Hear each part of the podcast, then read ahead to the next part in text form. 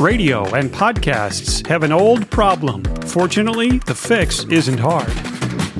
Brad Meltzer is celebrating his 25th year as a novelist and has just published his latest thriller. It's called The Lightning Rod.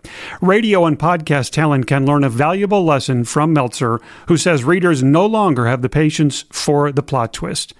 So flip on terrestrial radio anywhere, and you're going to hear announcers struggling with old. That's on ramp laziness disease. The on ramp is that short period of transition from the end of a song or a commercial break to the host's main content. Signs of on ramp laziness disease include song backsells with no related content, time checks, a forecast without a relevant local reason, teases of two or three upcoming songs, one host asking how the other is doing today, very often followed by a co host saying, I didn't get enough sleep last night. A couple of other signs for on ramp laziness disease awkward segues into a planned break, and just random plugs for ticket giveaways or trivia games. These symptoms are still common on most radio stations, and very often you're going to hear three or four of these things I listed in one single break. So let's talk about Apple Music, which has pumped a considerable amount of money into its streaming music stations. And I recently checked out the app's most popular show just as the famous host was setting up an interview with a well known artist actress. He came out of a song. He started the setup as you'd expect, the host praising the artist's new movie. We hear the phone ringing in the background, except uh, instead of hearing two or three rings followed by uh, hello, the phone kept ringing. While we waited for the artist to pick up, the host fumbled through an impromptu movie review for like 30 seconds. He talked and talked, and the phone rang and rang, and she never picked up.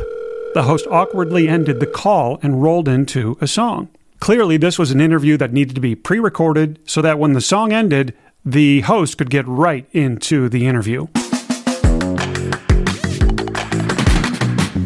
My frustration with the well known streaming radio host pushed me out of Apple Music and into my podcast app, where I pressed play on a favorite tech show. One of the reasons I like this particular podcast is that it promises four topics in just 30 minutes, and they stick with it.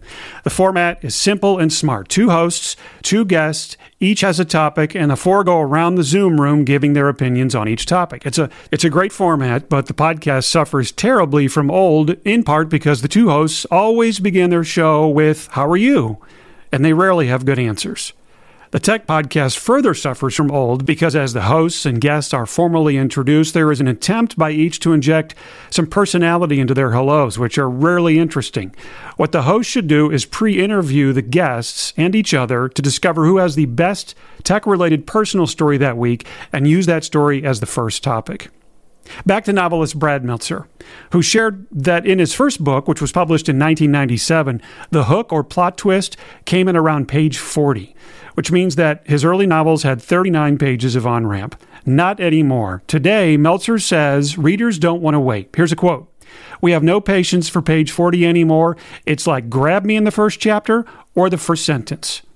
Meltzer doesn't host a radio show or a podcast yet, but I bet if he did, he wouldn't spend one precious second, let alone two or three minutes, making listeners wait for the hook, the plot twist, the payoff. Too many radio and podcast hosts still don't see on ramp laziness disease as the serious problem it is.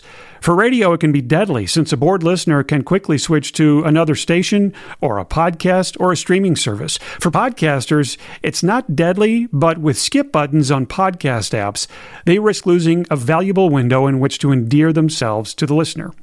Don't fall victim to old. When you plan your breaks content, plan the on ramp. Request regular air check sessions with a programmer or producer, and of course, air check yourself multiple times a week. I'm Steve. We do show prep at interprep.com, and I'd like to send it to you free five days a week. Sign up at interprep.com slash free. Have a great show, and I'll talk to you soon.